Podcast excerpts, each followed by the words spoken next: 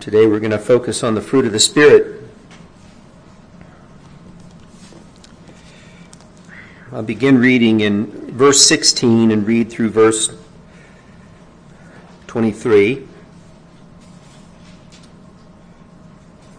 Galatians 5:16 says, I say then, walk in the Spirit, and you shall not fulfill the lust of the flesh. For the flesh lusts against the Spirit, and the Spirit against the flesh, and these are contrary to one another, so that you do not do the things that you wish. But if you are led by the Spirit, you are not under the law.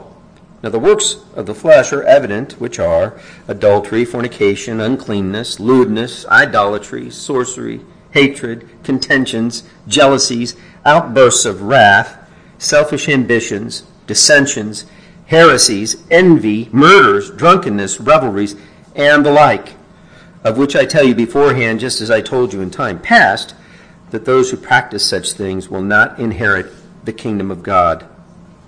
But the fruit of the Spirit is love, joy, peace, long suffering, kindness, goodness, faithfulness, gentleness, self control. Against such there is no law. Let's say a word of prayer before we begin here. Holy Father, as I as I look out on the congregation this morning and see so many absent, um, I'm reminded not only that some are traveling, um, and but also some are sick, and so it's our prayer, Lord, that you would keep safe those who are traveling and bring them safely back to us. Those who are ill, we pray for their healing, Lord, that you would return them to us soon as well. Uh, for those of us who are here this morning, it is our prayer that you would fill us with your spirit and with understanding so that we might uh, understand what it is that you desire to say to us through these words today. We pray that you would convict us where we need convicting, that you would encourage us where we need encouragement and most of us probably need both. And uh, that you would do all this for your glory as well as for our good. And we pray these things in the name of our great God and Savior, Jesus Christ. Amen. You remember that uh, we began a couple of weeks ago looking at this the need to walk in the Spirit and with a recognition that we're in a battle, constant battle with what Paul calls the flesh. And there's a battle between the Holy Spirit working within us and the flesh, which is uh, the remnants of the old man that are still there, is the best way to put it. That's what Paul means by the word, as we saw. And then he got into, in verses 19 through 21, um, a representative list of the various works of the flesh. What, what is it that we're battling? Well, we're battling sin. And here are all the different kinds of sin that we're battling. So when he says we're battling the flesh, we're battling indwelling sin that still remains in us and still has to be rooted out. This is what the process of sanctification is all about as the Holy Spirit transforms us. And after having done that, he he he doesn't want to stop there. He he always goes to the positive, right? And he's going here to next to the fruit of the Spirit, which he contrasts with these works of the flesh. And so, what we see as we look at these two things is that it's, uh, we shouldn't just battle the works of the flesh and the, and the sins that we battle on a daily basis, but that we need to replace them with something else. Right? We need to replace them with the fruit of the Spirit. But we'll see that this isn't something that we believers can do for ourselves. Uh, this is something that must be done for us and through us by the power of the Holy Spirit. And this point is clear from the way that Paul introduces his list of these godly character traits by calling them the fruit of the Spirit. Uh, that's what he says in the beginning of verse 22 when he says, But the fruit of the Spirit is, and then he goes on to list what he means. And when Paul speaks of the fruit of the Spirit, I think he's making it pretty clear that it's fruit which the Spirit produces in us.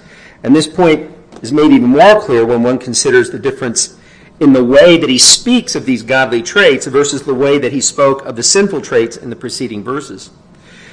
In order to see what I mean, I want to pause before we get into looking briefly at each one of these aspects of the fruit of the Spirit. I want to take the time uh, to look at two obvious and important differences between the way Paul described the works of the flesh that were listed in verses 19 through 21 and the way that he refers to the fruit of the Spirit listed here in verses 22 through 23. now, first of all, whereas Paul refers to the works of the flesh, here he refers to the fruit of the Spirit. He's using two different terms. Um, and I think I could do no better at explaining the implications of this than Timothy George has done in his commentary on this passage. He very insightfully, uh, insightfully observes that, quote, Paul does not contrast the works of the flesh with the works of the Spirit. The works of the flesh are the products of fallen human beings in their devising, conniving, and manu- manufacturing in the sense of made with one's own hands, efforts at self actualization from the Tower of Babel to modern totalitarianism, from Aaron's golden calf to contemporary idols of money, sex, and power, the works of the flesh have littered the human landscape with misery, violence, and death. When Paul proceeds to describe the modality of the spirit led life, however, he deliberately shifted from the language of technology to that of nature, the fruit of the Spirit. Those who grow apples, oranges, or peaches know that however much they may seek to protect their orchards from bad weather or deadly insects, at the end of the day, the product yielded by a fruit tree is a gift, not the result of human ingenuity or agricultural prowess. Just so, that which the Holy Spirit effects in the lives of believers, the desirable traits of Paul's second list, is the result of his indwelling presence and the spiritual metamorphosis that dynamic reality brings about. I think he's onto something there when he says, why does he use these two different terms? I think it is to emphasize that what he's talking about isn't something that we produce, it's something produced in us. Um, and it's more a gift than something that we drum up in ourselves in our own effort. That's the first difference in the way that he describes these things. There's a second difference. Whereas Paul uses the plural to refer to the works of the flesh, he uses the singular to refer to the fruit of the Spirit. Now, this is one of those nouns that can be a collective noun, right? We have nouns like that, uh, that and fruit is one of them. And it, I think it was probably in Greek as well. Uh, a collective noun is one that can refer to multiple things, right? Um, we can refer to an apple as fruit or a bunch of apples as fruit, right? But I think here, the singular reference to the fruit of the Spirit is intended to show that these attributes are inextricably bound together. They're all part of the same fruit. In other words, they're not different kinds of fruit. It's all part of the same fruit. You really can't have one of them without having the others. You can't have any of them without having the Holy Spirit. For example, you can't really love others without also finding joy in the Lord while doing so, at least not if you're loving the way you're supposed to, or without seeking peace while doing so, or without being long suffering, kind, good, faithful, and gentle toward them. And you'll certainly need a lot of self control in order to consistently love in such a manner. So, just that one example, the you know, love, the very first one, what's that mean without all the rest of them? Right? Uh, they, they have to be taken together. And so I think that that's one of the reasons that Paul perhaps chose to speak of the works of the flesh in the plural and the singular here of the fruit of the Spirit. He intends them all to be like a package deal. And so, having uh, thus considered the way in which he has introduced the fruit of the Spirit, I want to turn our attention now to a brief examination of each one of them. And this uh, will take us a few minutes, of course, but it, will be well worth our time. Uh, I've got several pages here. I think I've got nine fruits listed here. Yeah, it looks like nine. Uh, nine different attributes of the fruit of the Spirit. But we shouldn't assume that this list is intended to be exhaustive. We need to say that at the outset, any more than the previous list of the works of the flesh was intended to be exhaustive. Paul made that clear when he said, and like at the end, right? Um, and we'll, we'll see that more on that later. But like that list, this one is a representative sample. one in which uh, Paul is more concerned with naming these godly attributes rather than explaining them. He doesn't say love, and by that I mean, self control, and by that I mean, and give us explanations. He just lists them out. And he expects that believers will contemplate what they are, and that they'll do so in conjunction with the rest of the teaching that they have in Scripture, right? And so that's what we're going to try to do as, as we move along here. Um, so let's start with the first one love. Now, love may be described, I think, um, biblically as a selfless, self sacrificing affection for others. I think that that's the way you would have to define it biblically. I think you, you don't want to get rid of the idea of affection in there. And that's why I say uh, I think it's a selfless, self sacrificing affection for others. Now, there was a trend, at least when I was coming up in Bible college, to say that love is you know, the God kind of love, agape love, isn't really a feeling, it's a decision. And they were, what they were trying to do was go against this idea that love is nothing but feelings. And that if you don't feel it, you don't have to do it, right? Uh, and so they, they were trying to counter that by saying love is an act of the will. Well, that's, that's true.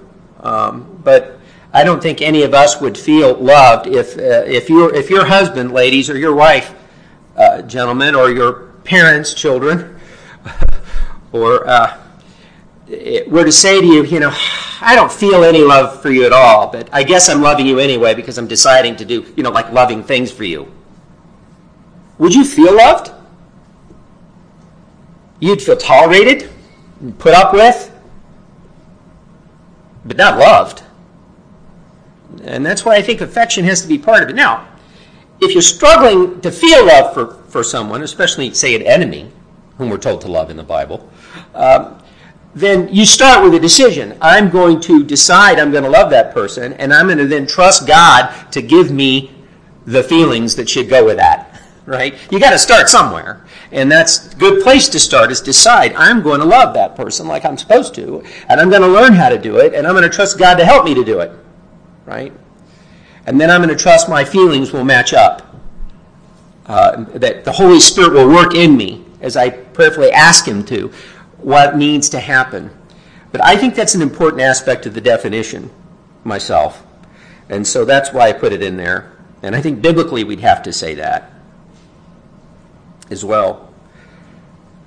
But I think God is the best example of all, all of these traits. He's, he's the best example in the Bible of love.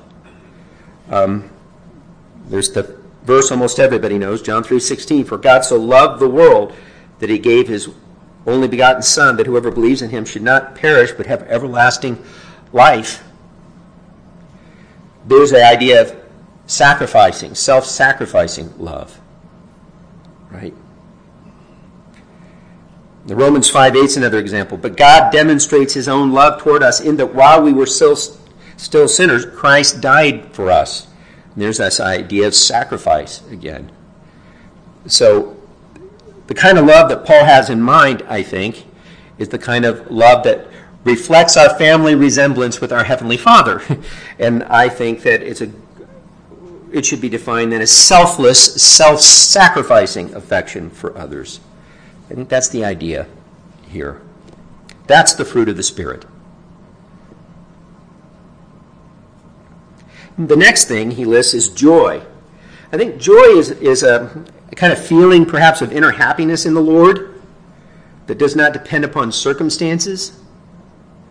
I think that's probably the best way to think of joy biblically. Um, a feeling of inner happiness in the Lord that does not depend upon circumstances. And I think this is why the Christian may rejoice even in the midst of great trials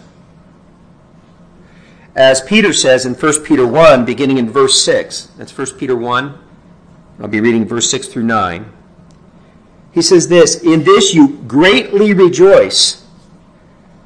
And that word there describes uh, supreme joy, greatly rejoicing, exceedingly rejoicing. He says, In this you greatly rejoice, though now for a little while, if need be, you have been grieved by various trials. Now, notice what he's talking about here is joy in the midst of grief. So apparently, Peter thinks, and Paul thinks too, if you look at the passages that he has on this subject, uh, that joy and sorrow can go together. They're not sim- simpletons that have simplistic ideas of human beings. Eh, and they know that we can feel more than one thing at a time. We're, we're capable of complex emotions. So you can have joy in the midst of sorrow. You can have joy in the midst of, of grief. And anyone who's lost a loved one in the Lord knows that, right? You, you, you sorrow, Paul says to the Thessalonians, but not as those who have no hope. Because so at the one and the same time, you have joy in your heart for that believer who's going to be with the Lord, but you have sorrow too. Well, this is the way Peter expects that believers will be in the midst of any trial.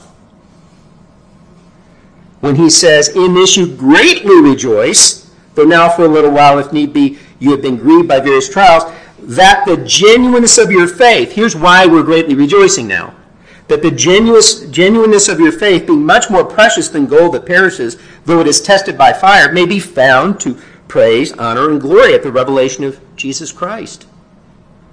See, the reason, though we grieve in our trials, we still have joy in the midst of them, is we know the end. We know what they're for. We know what will be produced as a result. And that injects joy in the midst of the sorrow. Then he says, having mentioned the revelation of Jesus Christ, whom, he, whom having not seen you love, though now you do not see him, yet believing, you rejoice with joy inexpressible and full of glory, receiving the end of your faith, the salvation of your souls. What brings us joy in the midst of trials? What can bring us joy in spite of our circumstances?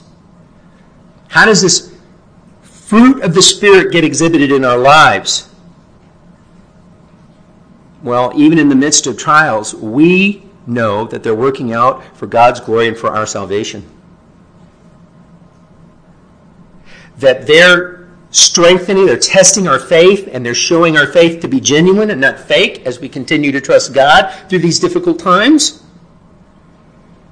And every time we see that result of the work of the Spirit in our hearts, keeping us in the midst of these trials, we have joy in our hearts because, hey,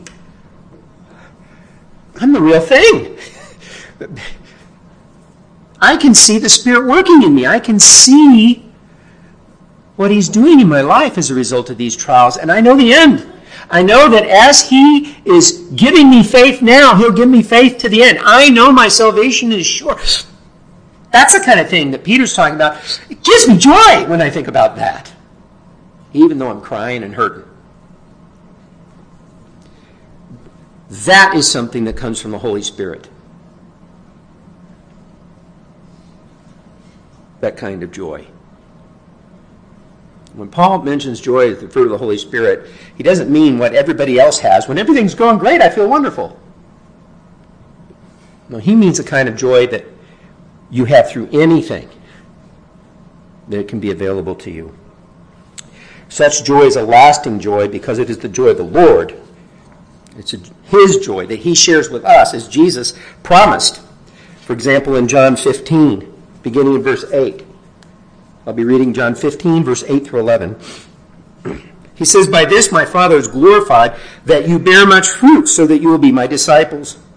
As the Father loved me, I also have loved you. Abide in my love. If you keep my commandments, you will abide in my love, just as I have kept my Father's commandments and abide in his love. These things I have spoken to you, that my joy may remain in you, and that your joy may be full. That my joy may remain in you, and that your joy may be full. How can we have fullness of joy? It's the joy of the Lord being given to us. That's how. That's what Jesus is saying. And no wonder Paul calls it fruit of the Holy Spirit. The next thing on the list, the third thing, is peace. Now, peace may refer either to peace with God or peace from God, right? That's the way that you usually see it, one of those two ways in the New Testament. Here I think that Paul has peace from God in mind, a peace that stems from our own reconciliation with God and that affects our relationships with others. Um, such peace, uh, excuse me, refers to a disposition characterized by inner rest and harmony, as, as one lexicon puts it. It's, uh, it entails freedom from anxiety. As with joy, such peace does not depend upon circumstances because it comes from God Himself. As Paul indicated in his epistle to the Philippians, when he said this in Philippians 4 6 through 7. Philippians 4 6 through 7.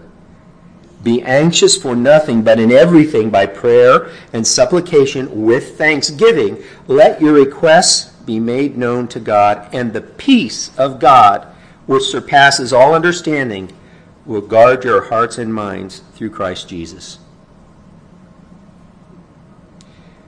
Because this kind of peace is a fruit of the Spirit and it has to come from God, uh, Paul says we got to pray for it. if, if we're struggling with anxiety and we're trying to have peace, Paul says, knowing that peace is a fruit of the Holy Spirit, he tells us where we got to go to get it. We got to pray. And we got to pray with thanksgiving. And that means the things that make us anxious, we don't usually thank God for those things, but we should. That's the idea that Paul has here. Everything that's causing you anxiety and you're praying about, you need to pray with thanksgiving when you do that. And God will give you peace. And he, he calls it the peace which surpasses all understanding. And that's why I often say it's, uh, it's something you really have to experience to know. You, you can try to explain it to other people, but it surpasses understanding. I mean, God has to give it to you for you to know it. And many of us have known it. I have known it many times in my life. I knew it when my wife, I thought might die of cancer. I wrote about it in a blog article called, because I write blog articles that are so, uh, my titles are always so, uh, what do you call, imaginative. I think it's called How the Lord Shepherded Me Through My Wife's Battle with Cancer. Very, you know exactly what the, but I wrote about how God gave me peace during that time. He gave my wife peace. He's given her peace now, and he's given me peace, even though I've got cancer, stage three cancer right now. Many of you know exactly what I'm talking about. Right? That you've known peace. Maybe it's not been consistent. Maybe it's not been constant. Maybe there's been moments where you feel anxiety more than you feel peace. Because we're in a battle with the flesh, remember. it's always going to be a battle to have this peace. Paul's already told us that, right? But we can have it. Many of us have testimony, can give testimony to that. And I can't explain it. I just know it's real. And I know if I can have it, you can have it too. All of us can. That's what Scripture says. So let's trust God for it, eh? The next thing he lists is long suffering. Now, the, the Greek word translated long suffering here in the New King James Version may also be translated as patience, as in some versions. Uh, it refers to forbearance with others even under provocation, as Thomas Constable puts it in his expository notes. Forbearance with others even under provocation. God demonstrates such patience toward us in spite of our sins against him, for example. Uh, Paul wrote about this in Romans 2, verse 4. Romans 2, verse 4, when he says, Or do you despise the riches of his goodness, forbearance, and long suffing? There's the same word. Not knowing that the goodness of God leads you to repentance. That's the kind of long suffering that Paul's talking about. God's long suffering with us, even though we're sinners. and we should be long suffering with others around us. Whether they're believers or they're unbelievers, we should be long suffering, patient. Now, there's, there's a, a time that we see in the scriptures where patience isn't called for and it's time to do something. I mean, Jesus, when he made a whip and drove the money changer out of the temples, uh, out of the temple precincts, remember, uh, he wasn't showing patience at that point, right? The time for patience had come to an end. Well, there's a time for that. Every parent knows that when they've had to discipline their child, right? But but because you do that as a patient person, you don't do it in a fit of rage, right? But instead with self-control and with love. Because these fruit the fruit of the spirit they go together, as I've said. Kindness is the fifth thing listed here kindness. This seems to refer to a, a gracious attitude toward others. Um, one uh, lexicon puts it this way it's a quality of being helpful or beneficial toward others. Once again, God Himself is our example, as when Paul says in his epistle to the Ephesians in Ephesians 2, verses 4 through 7. Ephesians 2, verses 4 through 7, Paul says this but God, who is rich in mercy, because of his great love with which he loved us, even when we were dead in trespasses, made us alive together with Christ. By grace you have been saved. And he raised us up together, made us sit together in the heavenly places in Christ Jesus, that in the ages to come he might show the exceeding riches of his grace and his kindness toward us in Christ Jesus. There's, there God is the model of kindness how's his kindness seen to us? Well, he's given us all the blessings of salvation through Christ Jesus our Lord. That's kindness. That's how we're supposed to be toward other people, toward one another. We're supposed to have that same attitude kindness. We want blessings for those around us, just like God wants blessings for us. Goodness is the next thing, the sixth thing in the list.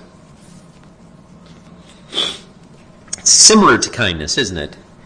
Um, uh, the Greek word here, when used as a quality of moral excellence, refers to like being good. Uh, but it can also be used as a quality of a relationship with others, as it seems to be used here, in which case it refers more to a willingness to give or share, perhaps, with others. Uh, to demonstrate goodness to others. What's the way you usually do that? You you do good things for them, right? And often that involves sharing, giving, that sort of thing. And once again, this reflects an attribute of God, whose goodness is expressed in his desire for our future glorification, as Paul said to the Thessalonians in 2 Thessalonians chapter 1. I'm going to read here from 2 Thessalonians chapter 1 verses 11 and 12. 2 Thessalonians 1 11 and 12. Therefore, we also pray always for you that our God would count you worthy of this calling and fulfill all the good pleasure of his goodness and the work of faith with power, that the name of our Lord Jesus Christ may be glorified in you, and you in him, according to the grace of our God and the Lord Jesus Christ. So, God's goodness and his grace go together here, right? And bringing about our future glorification. That's what the passage is pointing to when we're glorified with Jesus. That fulfills all the good pleasure of his goodness toward us. And so we're supposed to demonstrate goodness toward others as well. That means we're going to want, once again, what's best for them. And we're going to want to do what we can to bring that about by the grace of God. In that way, we'll be like our Heavenly Father. So, what I'm trying to show you is really all the fruit of the Spirit is, is the way we're supposed to resemble our Heavenly Father as His children. We're supposed to be like Him. And it's through the power of the Spirit that we can be like Him. And then people will see our good deeds, Jesus says, and glorify our Father who is in heaven. That's the, that's the ultimate goal. The next thing on the list, the seventh thing, is faithfulness. Faithfulness. Now, the Greek word here may refer either to faith, like the faith we have in God, the trust we place in Christ for salvation, or to faithfulness. Um, now, given the way that is listed here with other attributes such as goodness and, and gentleness, I think Paul has faithfulness in mind, and I think that's translated correctly in the New King James that way. Um, although we would also certainly consider faith to be a fruit of the Holy Spirit, right? Because faith is a gift of God. It's not of ourselves, lest anyone should boast, as Paul says in Ephesians 2. Faithfulness refers to the re- reliability or trustworthiness of a person. Reliability or trustworthiness. A Greek English lexicon of the New Testament and other early Christian literature uh, defines the term in this regard as, quote, the state of being someone in whom confidence can be placed faithfulness, reliability, fidelity, commitment are words that they would suggest to translate it. Elsewhere, Paul encourages the Corinthian believers by reminding them of the faithfulness of God toward them. So, once again, God is our, our primary example for faithfulness. Here's a couple examples from 1 uh, Corinthians. The first one comes from 1 Corinthians chapter 1, verses 4 through 9. 1 Corinthians 1, verses 4 through 9. Paul says this I thank my God always concerning you for the grace of God which was given to you by Christ Jesus, that you were enriched in everything by him, in all utterance and all knowledge, even as the testimony of Christ was confirmed in you, so that you come short in no gift, eagerly waiting for the revelation of our Lord Jesus Christ, who will also confirm you to the end, that you may be blameless in the day of our Lord Jesus Christ. God is faithful, by whom you were called into the fellowship of his Son, Jesus Christ our Lord. How is it that we can be sure that we'll be confirmed to the end, blameless in the day of our Lord Jesus Christ? Elsewhere, he calls that being glorified. How can we be sure of that? Because God is faithful, He's trustworthy, He's reliable. You can count on Him to do what He says. And we're supposed to be like that. We're supposed to be like that faithful, trustworthy, reliable, like that. People should be able to count on our love toward them just as we're able to count on God's love toward us, in other words. And people like it when they know that. Uh, I've got a friend who's been going through a lot. He's been attacked a lot lately for some stuff that he's written. One of the first things I said to him is, Brother, just know this you can always count on me to give you the benefit of the doubt and to think the best of you. Always. What was I trying to sh- tell him? You can count on me to be a faithful friend. I won't turn on you like other people have. And I, I'm trying, by the grace of God, to be that kind of person toward everyone. Right? That's a fruit of the Holy Spirit. That's the way we're supposed to be. And we fail at it. And we don't always do it as we should. That's what we should long to be like. We should all want to be the kind of person that everyone around us counts on to love them no matter what. They should be able to come into Emmanuel and say, This is a group of people. No matter what else is going on in my life, I can count on them to love me. I can count on them to know to want to do what's best for me even if it's hard sometimes. I can count on them for that. That's the kind of people we should be if we're like our Heavenly Father. That's the fruit of the Spirit. He says again in, in 1 Corinthians 10, verse 13, 1 Corinthians 10, 13, what a promise this is of God's faithfulness. No temptation has overtaken you except such as is common to man, but God is faithful he will not allow you to be tempted beyond what you're able, but with the temptation will also make the way of escape that you may be able to bear it. We can count on him for that. Sad thing is, when we get into temptations, we don't count on him for that. When we should, very often. But we can. We may not be faithful like we should be, but he's always faithful. We may not always keep our promises, but He always does. And we're, we're called to be like him in that regard. Got to battle the flesh to do that, for sure. Eighth, gentleness. Gentleness. Now, the Greek word translated gentleness in most modern translations may also be translated as meekness, as it is in the King James Version. The analytical lexicon of the, to the Greek New Testament defines it as a quality of gentle friendliness or meekness, which it says is strength that accommodates to another's weakness. Meekness is strength that accommodates to another's weakness.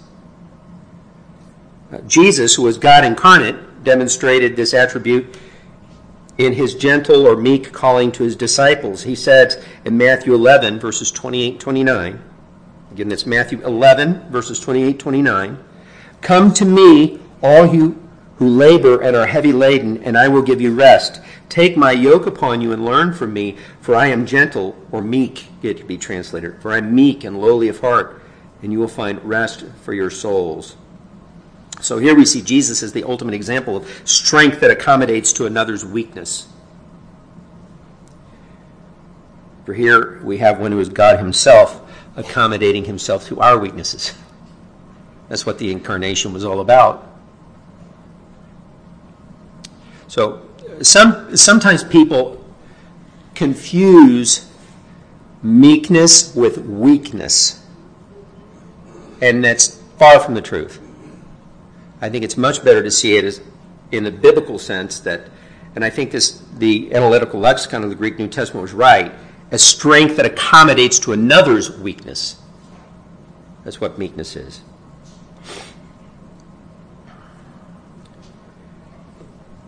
It's not uh, you're doing this because you're so weak you can't do anything else. You have the strength to do anything, to do something else, but you choose not to. That's weakness. That, that's uh, meekness, rather, or gentleness. Um, the ninth one on the list, the final one, is self control. And that means exactly what it says uh, that one has control of himself or herself. Um, I think Paul refers to this attribute of God in his second epistle to Timothy when he says in 2 Timothy 1 7, and here I'm, I'm reading from the New English translation because it capitalizes the word spirit here, I think appropriately. 2 Timothy 1 7 says, For God did not give us a spirit of fear, but of power and love and self control. I think he's referring to the Holy Spirit there. The Holy Spirit is not a spirit of fear.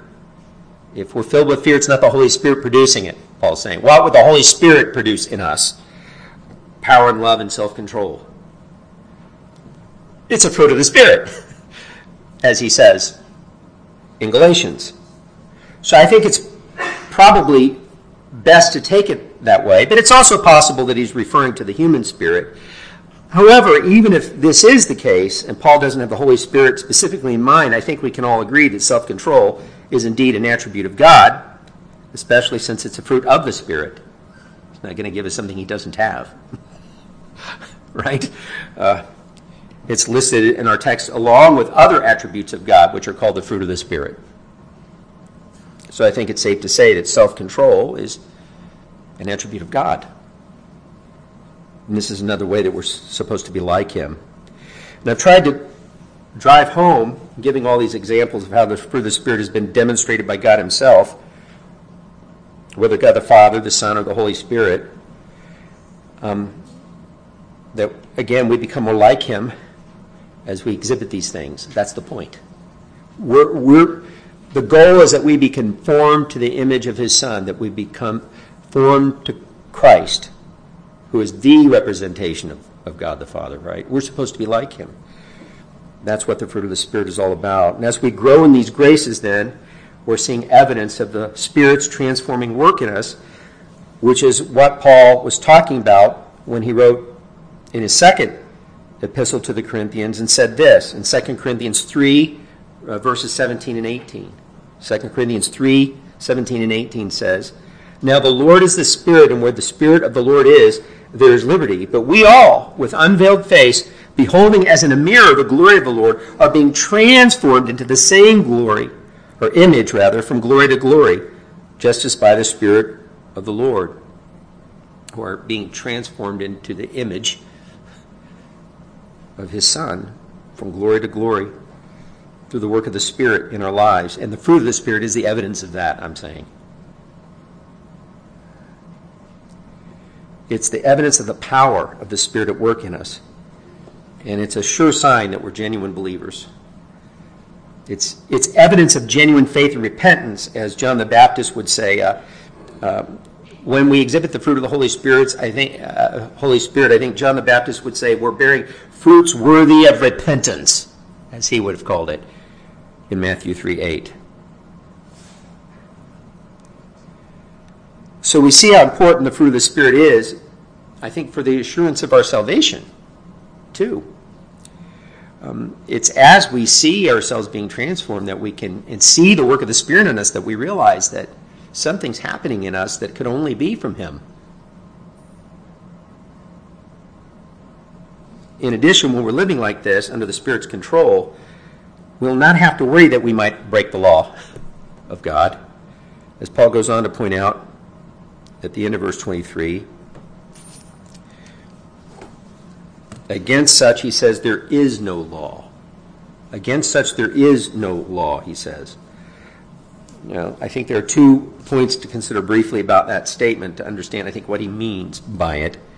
First, when Paul says that against such there is no law, against such there is no law, the, that's a plural word in the Greek, and it can be translated as against such things, i.e., the things he's just listed as fruit of the Spirit, there is no law. That's the way it's translated in the ESV and the NASB.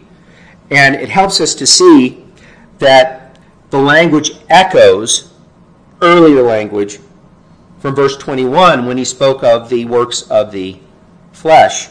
There he spoke of things like envy, murders, drunkenness, revelries, and the like. Literally, all things like these or and things like these. Of which Paul says, I tell you beforehand, just as I told you in time past, that those who practice such things will not inherit the kingdom of God. There's plenty of laws against such things as those. But such things as the fruit of the Spirit, there's no law against any of those. This confirms the point that Paul does not intend also for us to see this list of the fruit of the Spirit as an exhaustive one. When he says against such things, that means these things and others like them is the implication, right? He doesn't want to see this as an exhaustive list any more than the other one. Paul could have included, for example, such things as courage. That would be a fruit of the Spirit.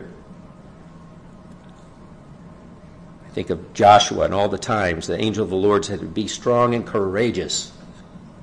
Right? Honesty.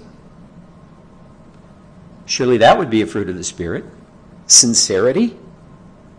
Called upon to be sincere in the New Testament. Thankfulness. Thankfulness to God. That would be a fruit of the Spirit. A godly sorrow for sin. That would be a fruit of the Spirit. Repentance. That's not on the list. Surely that's a fruit of the Spirit. Mercy. That's not specifically there. Or forgiveness, being forgiving toward other people. Surely that would be a fruit of the Spirit. These would be all things, the kinds of things that the Spirit produces in us. And so, again, this fruit of the Spirit list isn't meant to be exhaustive, it's a representative list. And I think we're invited to look throughout the, rest of the New Testament and look at the kinds of things the Holy Spirit produces in people. And we can add to this list, right? Of things that we would call fruit of the Spirit. The second thing to consider here is that when Paul says uh, that there is no law against the fruit of the Spirit. He's addressing a significant matter in the epistle, which is uh, directed at all those people who are fixated on keeping the law. Remember, in Galatia, there were these called Judaizers that came through. They were heretics that said you had to be circumcised to be saved. You had to be, really become a Jew first before you could be saved. And Paul said, You're, you're, you're making a work, right, necessary for salvation, and you're undoing salvation by grace in the process. And when you add anything to faith, Paul says, you're, you're, you're undermining the gospel. And so I, these people are coming along and, and uh, trying to get the Galatians to believe this lie are really focused on the law and keeping the law. And Paul's saying that if you're so concerned about keeping the law, then you can be sure the one way you'll never break the law is if you're being led by the Spirit and exhibiting the fruit of the Spirit. Never break the law doing that. so, remember, he had said earlier in the epistle, having begun in the Spirit, or you can continue on in the flesh. This is another argument for you want to continue in the Spirit. That's the only way you can be sure that you'll live out the law as you should be. Essentially, that's the point of saying this, or at least one of them.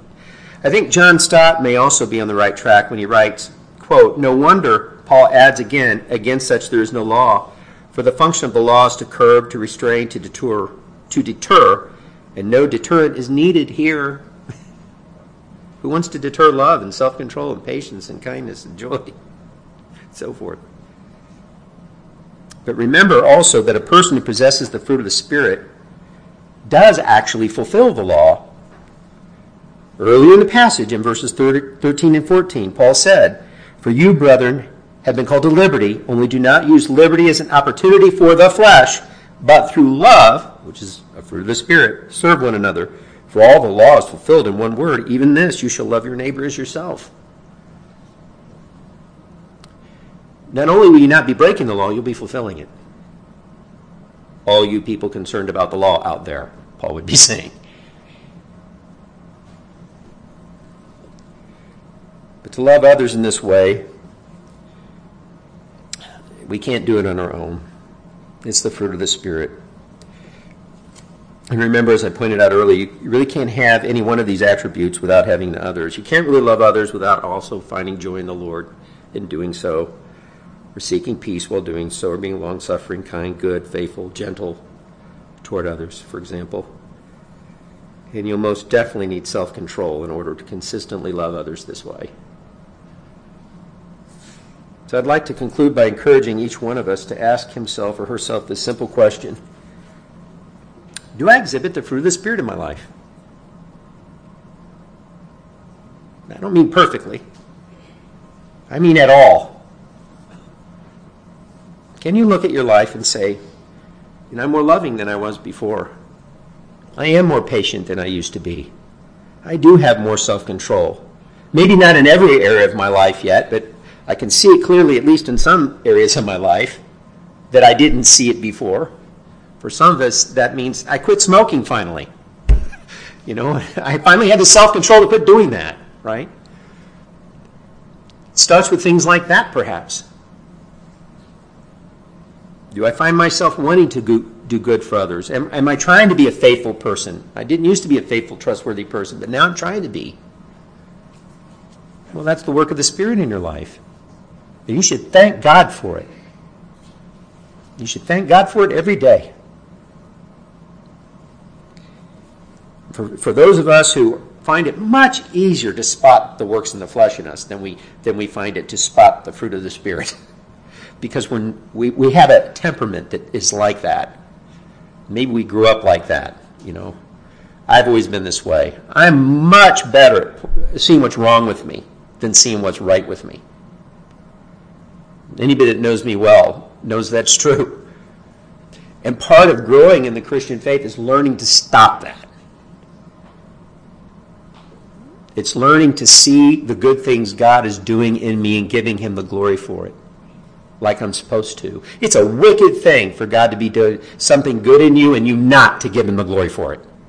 It's not wicked that He's doing it, it's wicked that you don't acknowledge it and give Him the glory for it when He does it. It's a terrible thing not to say, Thank you, God, for doing this work in me.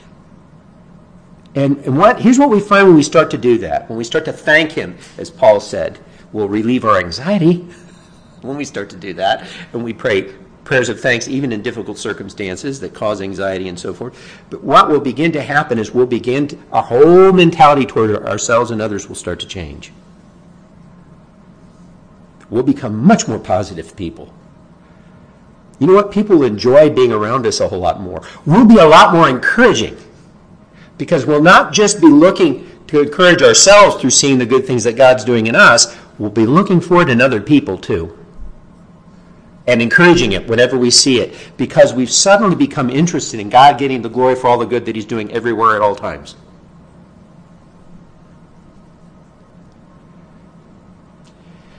Got to learn to be better at spotting the fruit of the Spirit than we are.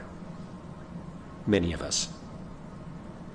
And giving God the glory for it like we should. Thanking Him from the depths of our being that He's doing in and through us something we could never do on our own. And we know we couldn't do it on our own, which is why we're so good at seeing the bad things about ourselves. It's not bad that you see what's wrong with you. It's bad when you are so focused on what's wrong with you, you can't see what's right. You can't see what God's doing. If that's happening to you,